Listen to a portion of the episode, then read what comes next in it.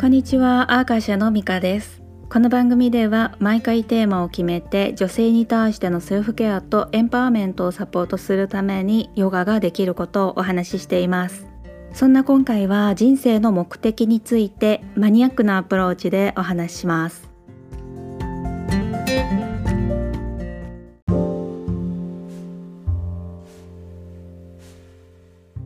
インド哲学の6つの学派の一つであるヨーガ学派はサンキア学派が示す世界の在り方を元にした哲学なんですね。大雑把に言うとプルシャという本質的な自分とそれ以外の物質によって私が構成されているっていうふうに考えています。その物質のことをプラクルティというふうに呼ぶんですけれどもその中でも特にチッタっていう脳機能的な思考とか感情みたいな私たちはマインドっていうふうに呼ぶんですけれどもこのマインドについての解釈がヨーガ哲学の礎だったりします。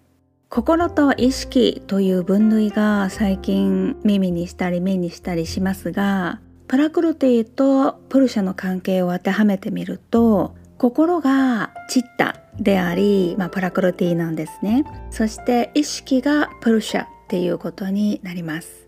心理学でも脳機能に近い作用を漢字の心で表現して本質的な自分のことをひらがなの心として分けているって聞きます。2種類の心としての見方を持つ心理学と古代インドが捉える心っていうものに共通点があって心を入れ物とかね場所っていう風に表現されていてフルッタっていう風に言うんですけれどもそのフルダにはチッタである、まあ、漢字の心とプルシャであるひらがなの心のどちらもあるっていう風に考えられていて脳っていうのは機能的なものででもその本質的な作用をするのはやっぱりハートであるフルタ、まあ、心っていう場所にあるっていう風に考えられてるんですね。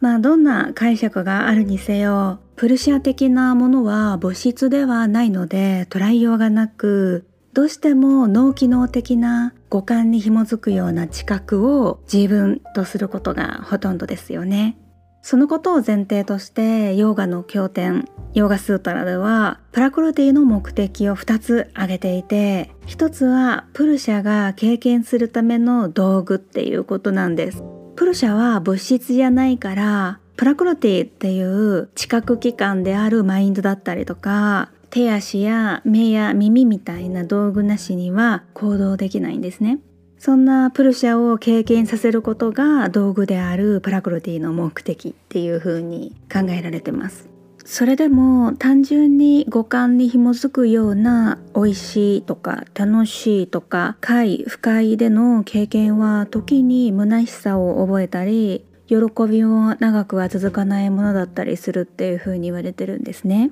じゃあどういう経験だったら満足できるのかって言えばプルシャっていう本質的な自分自身を理解することでプルシャは潜在力だったり可能性を意味するからその力を引き出すことができるなら何をしてもうまくいくって言われてるんですね。それでもそのためにはマインドの汚れを落として曇りのないクリスタルのような状態にする必要があるって考えるのがヨーガ学派でそのための実践がメディテーション必ずしもじっと座ってするような瞑想だけじゃなくってマインドの専門家であるヨーガ学派だからマインドの状態によりけりな選択肢があったりするんですね。このことはエピソード16とかエピソード21とか以前のポッドキャストでもお話ししてますのでよろしければ聞いてみてください。それからもう一つプラクルティである肉体を含めた私たち自身の人生の目的はあらゆる束縛からの解放です。この解釈はヨーガ学派というよりベーダンター学派の方が論理だって説明されてるはずなので私からは言及しません